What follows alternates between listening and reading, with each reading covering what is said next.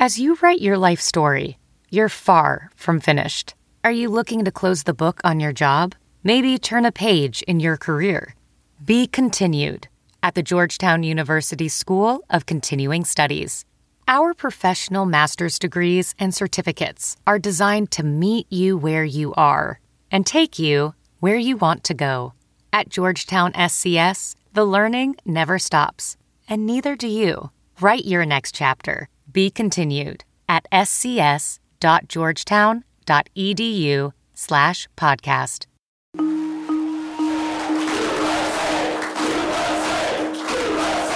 Wisconsin voters Tonight's headline is Huge Turnout. are charged up. You all left it all on the field, and I could not be more proud.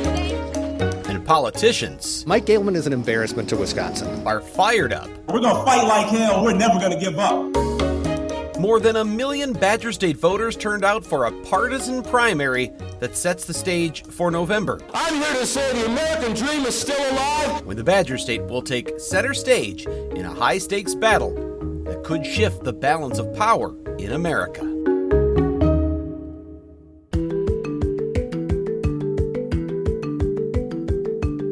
From the Fox 6 studios, this is Open Record. I'm Brian Polson, and we are joined this week by Fox 6 political reporter Jason Calvi. Hi, Jason. Hey, Brian. We also have executive producer Sarah Smith on the line. How's it going, Sarah?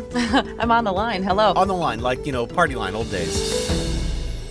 Brian, let me just say that cold open was read with such a perfect anchor voice that like it was powerful. I wanted you to, I wanted you to feel that Loved deep it. inside. Loved We it. are we are recording this powerful episode on Thursday, August 11th.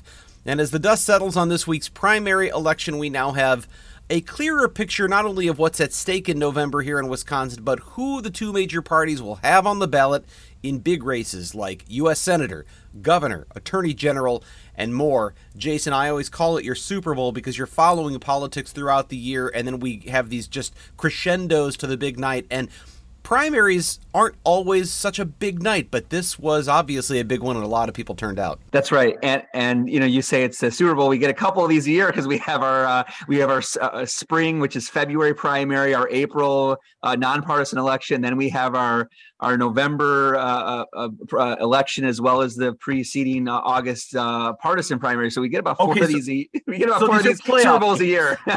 they're, they're playoff games. The Super Bowl probably long- like it's the long president presidential year November. Okay, but what are your biggest takeaways from from this primary election Tuesday night? Well, you had mentioned it right off the top that people are really fired up. I mean, this was the largest turnout for uh, for an August primary in my lifetime. In you know, in forty years, we haven't had this this many people turn out for a partisan primary. Uh, we had five percent of uh, of the voters turn out to to vote. Um, okay, twenty five point five. It, it, it's it's the largest we've had in forty years, but still, it just shows it's still not i mean it's not going to be nearly what we're going to see for a, a presidential election so these august primaries tend to be uh, lower vo- voter turnout than, than an election year. Um, and, and and so what happens here is uh, we you know it's the party faithfuls the democrat the party faithfuls uh, uh, uh, on the democratic side and the republican side are the ones that are most fired up most interested in politics are the ones that are casting their votes uh, for their nominees to face off in, in November. So yeah, the the turnout was was large. We saw uh, both on the Republican side. We you know obviously they had a, a, contested race all the way through election day, so there was a lot more turnout of for the for the Republicans. Uh, Democrats was going to be a really contested uh, race for for U.S. Senate primary, but at the end of the day, uh, two weeks before the primary, the top contenders besides Mandela Barnes all dropped out. We had Tom Nelson drop out. We had Alex Lasry, the Bucks exec, he dropped out. Uh, Sarah Godlewski, the state treasurer, Democrat, also dropped out. All three of them were in the running, spending millions of dollars.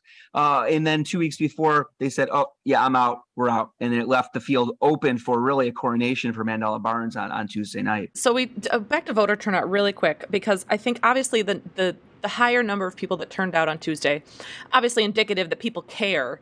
Um, but I mean, do you think there's any? What do you think prompted people to get out there? Do you think they truly care about these races? Is it a policy thing? Is it post pandemic? They care what happens next, kind of stuff. Yeah, I've heard a lot of different reasons for why people were getting involved in politics. I think you know the the pandemic. You're you're right. That did fire a lot of people up.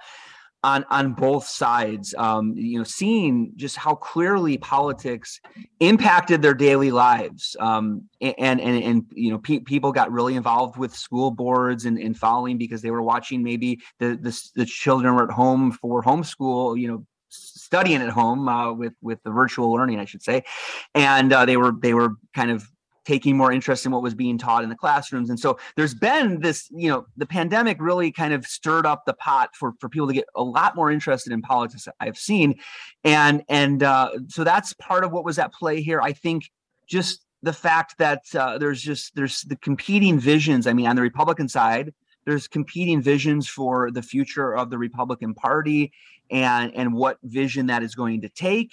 Uh, it's a it's a debate and a fight that divided the former uh, Trump administration. We saw uh, former President Donald Trump backing Tim Michels for the Republican nomination. We saw former Vice President Mike Pence backing Rebecca Kleefisch for the nomination, and you see that split really dividing the state. And I think there was there was a ton of ads for this race as well as the Senate races up until the candidates started dropping out. But uh, you know, I think people really were seeing the fact that their vote was going to make a difference, and really when we saw we saw two polls come out uh, since this past weekend uh, predicting what was going to happen in the Republican primary. And those polls were really neck and neck. Kleefisch and Michels were in a dead heat. Uh, and so I think voters said, you know, my vote, our votes are really going to make a difference in this race. Let's let's go out and, and, make sure our voices were heard. But still, at the end of the day, 25% voted, so uh, 25.5%. So it's not it, it's not everybody's taking a, uh, stand here, but uh, but it is the largest in 40 years, um, with about 693,000 uh, Republicans ballots cast for governor. Um, just to compare that with the 2018, you may remember that was the Senate primary between Leah Vukmir and Kevin Nicholson. And in that one, it was what about two? It was about uh, 444,000. That's a big increase. You know, what, what strikes me, Jason, is primaries are so different from general elections, especially in Wisconsin where we have an open primary. So you've got to pick a party when you get into that ballot box. But it doesn't matter what party you are. You could be someone who identifies as a Democrat and say, I want to get in there and pick who my candidate's going to be up against, so I could go vote on the Republican side. We, we talk that crossover. Sometimes there's sort of like people who just aren't sure where they fit, so there's a better race on the one side. I'm gonna I want to be uh, involved in that race because people want their to feel like their vote makes a difference. But then there's that, as Mordecai Lee put it when we were talking on, on our digital coverage Tuesday night, there's that malicious crossover vote that you sometimes hear about where someone from uh, one party says, I'm going to jump on the other side and kind of try to disrupt things. Uh, it doesn't seem like we necessarily saw a lot of that. I say that because while the Republican race for governor clearly was neck and neck and had all the reason for people to get involved, that since the primary, sort of the key race on the Democrat side, sort of turned into a coronation for Mandela Barnes. You would think if there was going to be malicious crossover, well, a lot of people would have just jumped to the Republican side, and yet you still had half a million people vote in the Democrat primary. Right. You know, this malicious intent, the, the, the voter who might cross over because they want to vote for who they perceive to be the weaker candidate. Uh, when I talked to Democrats, and I, and I, I made several, you know, phone calls, I was asking people, you know, do you think this is going to be an issue? And they they they really didn't see one of the two leading candidates on the Republican side as a weaker option. So you've got you've got uh, Rebecca Kleefisch, the former lieutenant governor, um, you know, uh, for eight years under the uh, under Governor Scott Walker. You have Tim Michels, the businessman for the largest uh, co- owner of the largest construction company uh, in the state. Um, when I talked to Democrats, I didn't get a sense that either one of them would be an easier candidate for that for Governor Evers to beat. So if they were going to cross over to vote for what they perceived to be a weaker candidate, there was really a big debate amongst Democrats if there was even a clear uh, person that would be the weaker candidate, other than uh, potentially Tim Ramthun, but his polling numbers were were so much lower. I mean, if Tim Ramthun won the nomination, that would have been incredible because he was he was polling in the single digits for all of the pre-voting uh, polls that we saw. So uh, their their crossover to Tim Ramthun would have really not made a, a, a dent in, in the race. So I don't see them voting for Michels or Kleefisch, other than if um, yeah. So I, I didn't get a sense that that was going going to happen here, but maybe in some of the smaller local partisan races, um, yeah. if if there wasn't like for example, when we were doing door knocks, uh, we went out with Adam Steen. um, who was the competitor to Speaker Robin Vos. He was. That's the one race where I might have expected perhaps some malicious crossover. Yeah.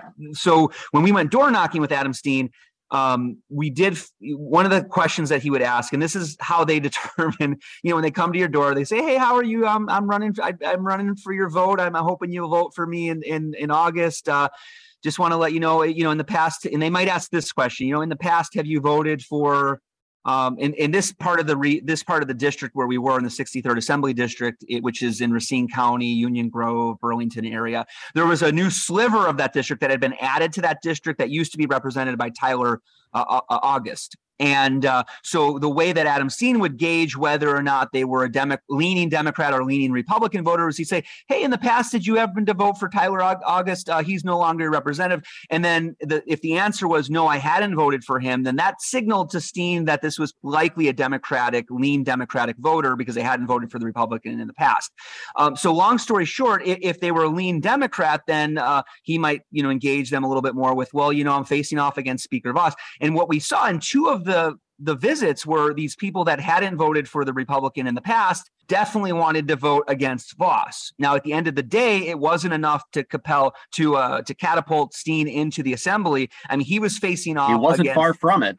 He wasn't far from it. I mean, it was the closest race of Speaker Vos's life here, and he nearly got toppled. I mean, this is the giant of the assembly. He's the most powerful Republican in state politics. He's been the longest serving Speaker of the assembly.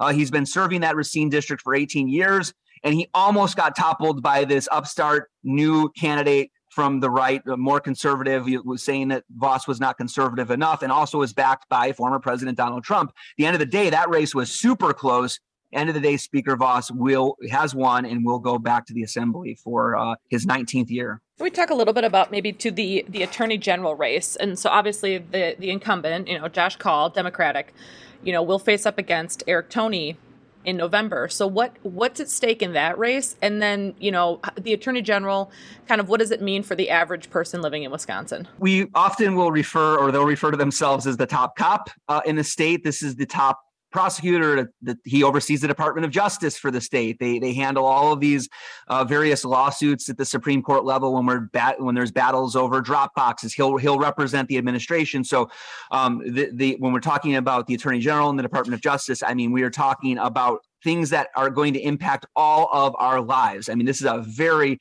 crucial race. Um, and and so for example i mean top of mind right now i think for a lot of people is uh, abortion and and uh, Supreme Court, the United States Supreme Court reversing and overruling Roe v. Wade, which leaves then the states to figure out what their abortion laws are going to be. Well, Wisconsin had a pre Roe v. Wade abortion ban on the books. It dates to 1849, and it says uh, no abortions in Wisconsin at all, except uh, if it's done to save the life of the mother. Um, so that's the Wisconsin abortion ban that right now is on the books, which has led to uh, the states for abortion clinics no longer doing abortions in the states because uh, in the state because they are worried that uh, they could face uh, criminal charges here. It would be uh, felony charges for uh, for doing those abortions according to that 1849 abortion law. So Josh Kaul, the current attorney general, he's a Democrat, and he says he is not going to enforce it. And not only will he not enforce it, but he has actually brought a lawsuit forward challenging if that if that law is enforceable the, the couple arguments there is that the the law has been off the books for 50 years therefore it, you know, how can it possibly be enforceable and the second argument is the fact that in wisconsin there have been a series of uh, of laws that have been uh, enacted uh, since Roe v. Wade that allow for abortion. So there's a, a 20 week abortion ban or I'm sorry, a viability abortion ban on the state in Wisconsin.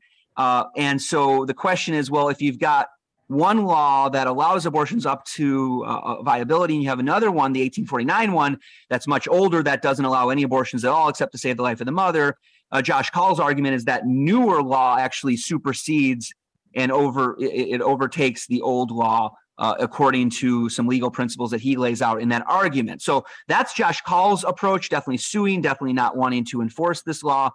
Uh, Eric Toney, the Republican nominee who won a close race uh, on Tuesday, uh, he says he will enforce this law. It's the law of the land, this old abortion ban. So that's just one clear distinction between the two candidates and how it will impact people across the state. Um, there's going to be debates as well now, I, I believe, on gun control because the current Attorney General Josh Kaul supports background checks, uh, increased background checks. He he uh, supports the red flag laws. Uh, just a little note on the red flag law. What that is is uh, it would allow uh, a family member, a, a friend to uh, to go to a judge, and there is a due process there. But uh, to go to a judge and say, "Hey, you know, we're really worried about uh, this relative. Um, he he or she's dealing with some very serious mental troubles right now. We're worried. Uh, they do own uh, guns, and we're we're worried that he or she may may want to use that to hurt somebody or themselves." Uh, the judge would then rule uh, a temporary restraining order to take away that person's gun. So that's how red flag laws work uh, in other states. Um, and Josh Kaul would support that. Eric Toney uh, questions that and would not would not. So these are some of the issues that the top cop in Wisconsin will be dealing with. We also have seen the crime levels really surging, uh, especially on homicides. When you look at homicides, for example, in Milwaukee, they've hit records since the pandemic. Every year they've been hitting new records uh, since 2020. Um, and this year we're on pace already to beat that record from last year. We've got 138 homicides uh, this year so far in the city of Milwaukee.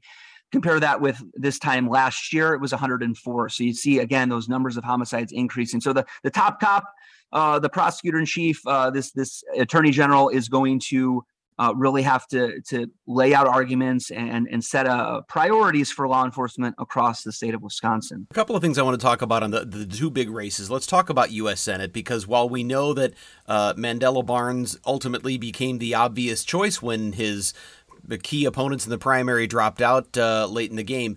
Um, now the stage is set for Mandela Barnes versus incumbent Senator Ron Johnson. And we know this is not just a big deal here in the state of Wisconsin. This is something the nation is going to be watching.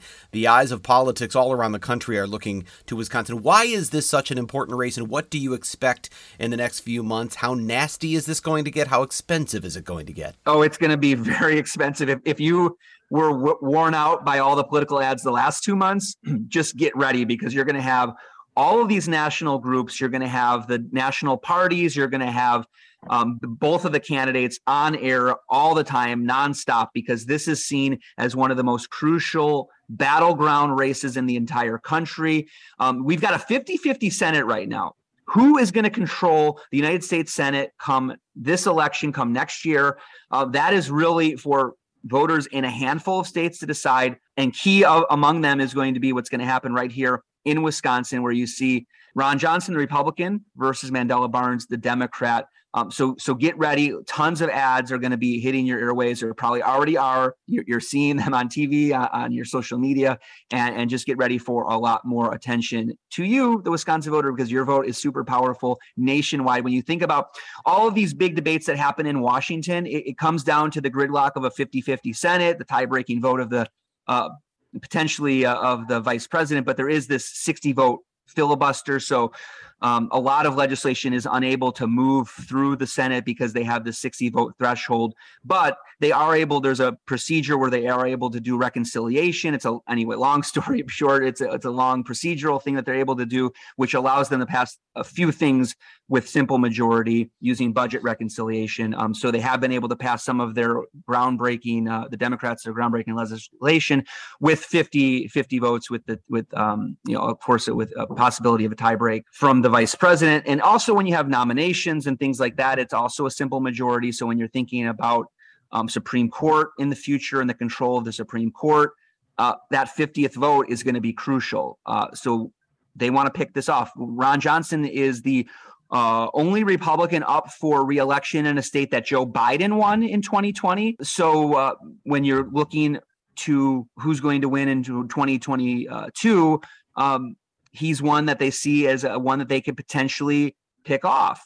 Um, this is going to be a race that's going to, you're going to hear the allegation from both sides uh, that the other candidate is too radical. So we're already seeing Republicans saying Mandela Barnes is too radical onto the left, and you're seeing the Democrats accuse Ron Johnson of being too radical onto the right. So you're going to see that argument Um, you're going to see lots of national uh, media attention here. You're going to see uh, reports in all of the major national newspapers uh, focusing on this race because, again, it has such national ramifications for the future of policy and politics in the United States of America. And just to stay with this race too. So Ron Johnson been in office for more than 10 years now.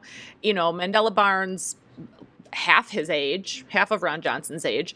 You know, does Mandela Barnes I mean, I don't know. Uh, does he stand a chance? It's just one of those races where I'm not sure which way maybe the state would go. Yeah, and I think that there's a lot of question about that as far as um, uh, as far as what's going to happen here. I, I can just tell you that it, it, it is going to be a very close, uh, potentially uh, uh potential toss up. Um, when we look at some of the national political analysts who who their job is to uh, to look at the the demographics, voting histories, uh, to look at you know just everything that's going on in the state to figure out okay where are these uh, states potentially going to go in, in, the election this fall um, according to the cook political report they're one of the big sort of analysts of, of races and predictors of races um, they're listing wisconsin right now as a toss-up um, there's others that are predicting that you know it could be a slight advantage for Senator Ron Johnson. Um, but I think at the end of the day, I think it is fair to you know go along with the Cook political report and say you know no matter what, if you're Republican or Democrat, this is going to be a really close race. It's going to be all hands on decks for, uh, for both of the campaigns. Um, and I think it's it's fair to say with the pol- Cook political report that yeah, Wisconsin is going to be a toss up. Um, this this fall. Well, and in so many of these elections, it often turns on just enthusiasm. Who and, and, and there's more than one race on the ballot that's going to be of great interest in Wisconsin. Obviously, governor is another big one, and and you're going to have Tony Evers squaring off against a name we wouldn't have even probably recognized, perhaps maybe six months ago. Certainly wouldn't have been a big name. Tim Michels Uh, who wins the nomination for the Republicans in Wisconsin. So you've now got Evers against Michels. Obviously, that's going to draw people to the polls on its own. So Depending on who draws more in that race, it could affect the Senate race and vice versa. And that's always true in these sorts of things. But when I bring up Tim Michels, what stands out to me is when we were doing our election coverage in April and we were looking at the mayor's race in Milwaukee, he was just getting into this race that Rebecca Kleefisch for a long time, I think expected she was sort of the heir apparent to. She was going to be the Republican nominee, and then of course, uh, but before Tim Michels even got involved, you ended up with Kevin Nicholson coming in, and as Mordecai Lee put it Tuesday night, kind of throwing her off balance. Then Michels comes in and throws the knockout punch. But Tim Michels had a really big backer. The elephant in the room in all of this is President Donald Trump. What is his influence? In that race and, and sort of what kind of a shadow is he casting right now over everything that's going on here in Wisconsin? Right. That that was huge test case on Tuesday as far as the role the former president was going to play in the future of the Republican Party, right? We've got 2024 right around the corner. Uh, as soon as we're done voting for Senate, then get ready because it's going to be time to get focused on the 2024 presidential election and big questions about the future of the Republican Party. Is it is are they going to go with are they going to nominate Donald Trump in Milwaukee in 2024, or is it going to be somebody like uh, Florida's Governor DeSantis? And that's the big question about the future uh, of the Republican Party right now and the sway that Donald Trump still has on the party. I can tell you that all of the three candidates that you saw on your ballot, uh, the main the main Republican candidates uh, for for governor, they all went down to Mar-a-Lago to visit with the former president, to talk with him, in the hopes of winning his endorsement. It was seen as a coveted thing to win because there is a huge uh, number of Republicans who who do look to the former president uh, for guidance on who's going to be the best candidate, who's going to, you know, they they say America first, uh, uh, uh who's going to be the America first candidate here. Uh, and and even when we looked at that Emerson poll, that Emerson College poll came out on Saturday, and they asked Wisconsin Republicans, "Does Donald Trump's endorsement does it lead you to vote for the candidate or against the candidate?" 39% of Wisconsin Republicans said they were more likely to support a candidate that Trump backs. And for 11%, they said it would backfire and they would actually be less likely to vote for the person that uh, that the former president endorses. So you see that kind of some people it's going to help them vote for the candidate, some it's going to turn them against that. That's what a former governor Scott Walker called the reverse Trump effect. But at the end of the day, when we look nationwide in 2022 for these primaries, former President Donald Trump has uh, endorsed a number of candidates. And according to Ballotpedia, which is this website online that tracks a lot of different things regarding elections, they found that uh, Donald Trump's success rate uh, in the primaries in 2022, 93%. That means 93% of the candidates that he backed went on to win their primaries. Now, of course, a couple caveats here. One is that some of these races were uncontested. Some of these races were where the, where the person he was endorsing was a clear front runner with you know, no possibility that the other guy was going to win. And some of these races, there, there was nobody running against, so it was uncontested. So the person that he uh, endorsed was going to win. But still, 93%. In looking at that Emerson poll, we see yes, Donald Trump has a big sway over Wisconsin Republicans as well as nationwide. And uh, we saw some of that at play uh, on Tuesday, where the Trump endorsed candidates did very well. I, I, will say Adam Steen, this guy down in the 63rd Assembly District that was challenging the giant of the Assembly, Robin Vos, Speaker Robin Vos, he did very well. And he was this person that I think a lot of people had never heard of before Trump's endorsement. And it was really neck and neck. And, and, and Speaker Vos almost lost his race on Tuesday. And then he also, the former president also endorsed Tim Michels. And at the end of the day, Tim Michels was able to seal the deal across the state. Originally, I mean, the conventional wisdom was that Rebecca Kleefisch was going to dominate the suburbs. She was going to do well in what we call the WOW counties. So Waukesha, Ozaukee, Washington. She was going to dominate Milwaukee County, Racine, Kenosha, sort of southeast Wisconsin. We thought that she was going to do overwhelmingly strong. Um, and we thought that Tim Michels was going to do better in the rural parts, uh, the outs, uh, the outstate, what's called outstate, but pretty much the other parts of the state he was going to do very well in. Um, at the end of the day, Rebecca Kleefisch did not get nearly as strong of numbers as she needed in southeast Wisconsin. So she got she lost Washington County. She lost Washington County. Now Washington County is is is moving more more Trumpian, I would say. Uh, but she lost Washington, one of the three pivotal WOW counties. But she she only got 50% in Waukesha. This is home base for for the Walker Kleefisch administration. Remember, that's where they did very well to win statewide two elections and then their recalls as well. So they've been on the ballot a number of times. Um, and, and, they won, won, won very strongly in the in southeast Wisconsin. This time around, she really needed to bring that score up very, very largely in, in, in Waukesha, which is the largest uh, number of Republican voters in the state. She only got 50%. We were, I mean, if she needed to be like 60, uh, Leah Vukmir uh, won Waukesha County, I think, by more than 30 points. So uh, when she won her nomination in, in 2018, uh, Leah Vukmir for U.S. Senate. Um, so again, at the end of the day, Trump's endorsement potentially propelled Michels. Now let's not let's not kid ourselves. Tim Michels had a ton more money and he put a lot of his own money. He's a co-owner of the largest construction company in the state, put a ton of his own money into this campaign. And at the end of the day, he was up on, on television all of the time. And uh, those ads, and at the end, they started attacking Rebecca Kleefisch as well as groups supporting him. And uh, at the end of the day, he was able to pull off a win, which was going to, we thought was going to be neck and neck. He won by five points. So Milwaukee was just announced that they'll host the Republican National Convention in 2024. Do you think that has any sort of bearing on maybe what would happen or maybe how people might vote or be swayed in November of this year? Well, I, I don't know uh, how, how much it's going to play into people's minds this this November, other than a lot of the preparations that will be taking place in preparation. Now, it will be yeah, it will be two years of preparations, but a lot of the major observable uh, enterprises that you'll see where people are building out their locations to host massive crowds. We're expecting 45,000 people, $200 million flooding the region in 2024. A lot of that's going to be taking place probably after the this fall election.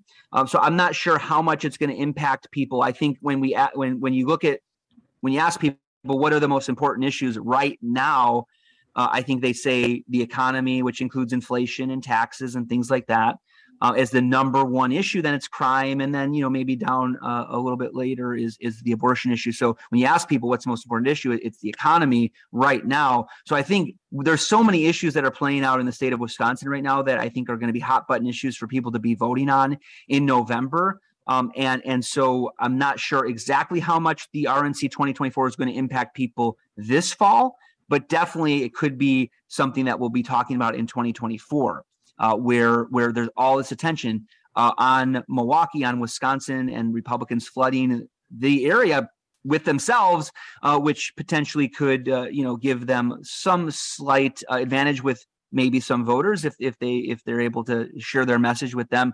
Um, of course, not you know hosting a convention in a city doesn't mean you're going to win the state. Just ask Hillary Clinton; she had her convention in in Pennsylvania, lost that con- lost that state to to Donald Trump in 2016. So hosting a convention in a state doesn't necessarily mean you're going to win. But in a state like Wisconsin, where elections are decided by 20,000 votes, the last two presidential elections decided by 20,000 votes, every single thing that you can do to be on television with you know these stories etc being in a city hosting your convention there could potentially be used to sway voters uh, in this key battleground state when you really only need to pick off 20,000 people to, to potentially win the election you know i i often use sports analogies. My co-investigator Amanda St. Hilaire would almost roll her eyes at this because I love my sports analogies. But I, I think about uh, you know, when I when I'm watching football on a given weekend, if the Packers are off, what game do I care about? And most of the games, maybe I don't care that much, but if I see a close game, I stop and I watch. If it's in the fourth quarter and one team is down by a touchdown and they've got the ball,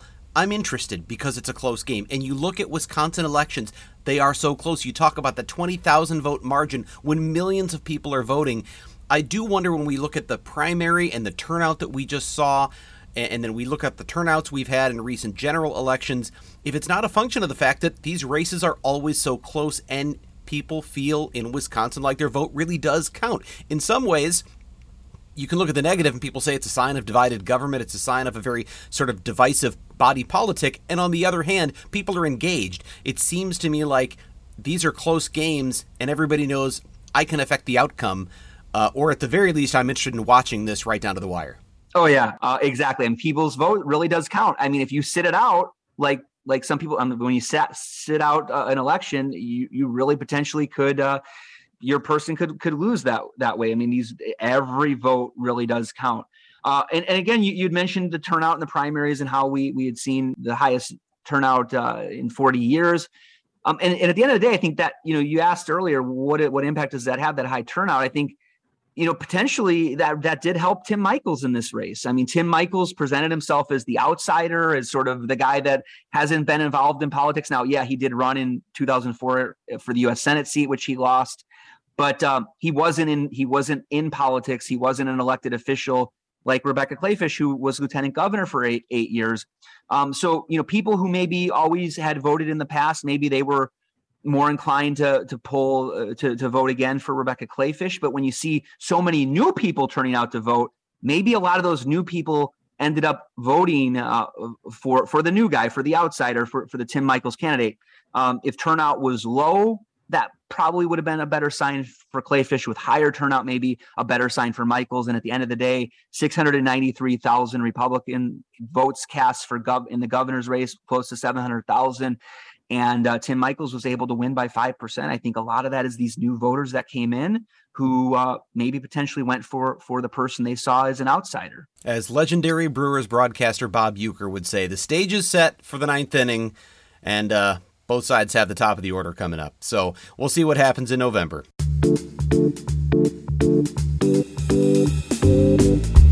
And that is as good as time as any for us to go off the record. This is the part of the podcast where we get a little more casual and have a little fun by answering a question for which we have not prepared. And uh, already on the line to ask us that question is Open Records executive producer Sarah Smith. What do you have, Sarah? Hello, caller one. Um, okay, so today's question, um, much to Jason's chagrin, is not. Is music it music? No. when I knew you were coming. No, I'm just kidding. Um, no, this question was prepped before. Um, okay. Um, it's a favorite summertime treat, popsicles. So, my question to you is when you open up a popsicle, how do you eat it? Do you lick it? Do you bite or chomp it? Or do you scrape it with your teeth to make almost like a shaved popsicle, which gives me the chills. Oh man! So I get right into it. I chomp down like I. I mean, I, I am yep. ready to just eat that whole thing. And right? it's kind of funny because my wife, my wife thinks that's hilarious. Especially like when I eat ice cream, I just I am eating. I am chewing. Yes, I am eating right into that into that meal. It's, it's I want to eat it, and and she thinks that's funny. Like, why don't you look at it? Lasts longer. I'm like, because I want to eat it. It's ice cream. So yeah, with with the popsicle, I am going to chomp right into it Um, I don't know if you'd consider it uh, a dine. I don't know. Just I just chomp into it. I just love it. Yep, that's how I eat it. I can't remember the last time I actually had a popsicle, like a straight up just popsicle, like you know, Yeah. for- like the ice cream man coming around the block and you get a bomb pop or something. I, I just can't remember. But I mean, I remember them well. I've had plenty of them, and I think I'm probably uh I start off trying to just kind of lick and keep up with the dripping juices because it's summer and now, now you've got red and blue falling on your hands and your jeans or whatever it is. And you try to keep up. Um, I think after a while, I, I just lose patience with it and go. It's kind of like the, the Tootsie Pop commercials. You know how many Yeah, you licks give it does a it take to three. get to the center? You go, yeah, One, I'm just two, I'm going three. on. A one, a two, three. With ice cream, I think what's changed the game there is the fact that so many ice creams that I like have like chunks of something in it, like you So know, you like a chew, yeah. yeah. There's like fudge brownie inside or something else, and I'm like, well, I want to bite into that because I want the brownie, so I can't just. They've given you can't no your- choice. yeah, right. You- you- You've set me up in this way. Um, no, so I think that's probably. I just don't have the patience. I would love to think I had the time and patience to sit on my front porch and swing gently and uh, you know lick a, a, a, a you know tootsie pop or a popsicle or whatever it is all the way down. But no, I just can't do that. I don't have the time either. I'm very much a chomp. Now, Jason, okay, because you are a, biter, a chomper. Yeah. How do you eat your string cheese or a Kit Kat? Yeah, Like, yeah. Okay. So string and it, the the funny thing I think about both of these questions about the popsicle and the string cheese, I think the underlying assumption is that I have kids. do, do do do most do Well, most but, adults no, but I'm just kids? saying, like string cheese, I don't mess around. I, I don't pull it by the string. Kit Kats, I don't break apart. I just eat it. It sounds so. I'm a sociopath, but like that's just. I don't have time, so I just bite it. Yeah, but, but, like I, I just I, I what I'm saying about the string cheese is like I don't remember ever having string cheese in the fridge unless I was either a child myself or have kids in the home, which I do. Uh, and long story short is yes, I do. That's a great snack for me. I, I open it up and just you know three bites, one, a two, a three, and I'm done. I like to I like to peel the string cheese. It makes me feel like the string cheese is lasting longer. Okay, yeah. yeah. Because if you're just having like a piece of string cheese as like a little, you know, mid-afternoon snack or something, Nap. and I don't, and if I just take a few bites and it's gone, it's like I. So I, you, kind you're trying to, you know, make it last. So I like to peel the peel the layers off. And and by the way, I don't have any young kids in the house anymore. By the way, but we still have string cheese. I Oh, nice. Okay. Eh, okay. Well, there, there you go. So my assumption was wrong. Uh, but the assumption in the name of it is string cheese, which means it, you know, properly by definition, it is supposed to be pulled string, but I don't follow the definition. I just chomp it right away. Sarah, you never never cease to amaze me Anytime I can get food Jason to do the questions Tootsie Roll. you come up with. Yeah, that's true. twi- We- twice. we got the voice and everything. That was fantastic. Well, uh, Jason, I, I want to, by the way, just let everyone know that we Jason is is not just uh, a political reporter extraordinaire, but he's a guy who, even on his day off, sits down to record Open Record with us because there is no day off for the political reporter. Jason, thanks for taking the time to join us in Open Record. Thanks for having me. I appreciate it very much. If you have a topic you would like us to discuss here on the podcast or an issue you think we should investigate for Fox 6 News, send us an email to fox6investigators at fox.com. That is fox6investigators at fox.com. Sarah, thanks for hanging out with us as well. hey. As always, thank you to the people who make this podcast possible, like executive producer Sarah Smith, producer Pete, and our editor Dave Machuda. Please subscribe to Open Record if you haven't done that already. You can find it wherever you get your podcasts. With that, I'm Bryan Polcyn. We'll be back again next week.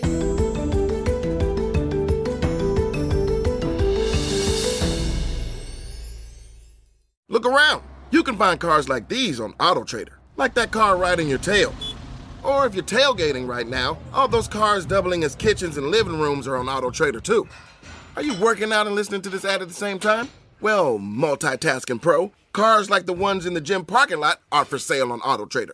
New cars, used cars, electric cars, maybe even flying cars. Okay, no flying cars, but as soon as they get invented, they'll be on AutoTrader. Just you wait. AutoTrader.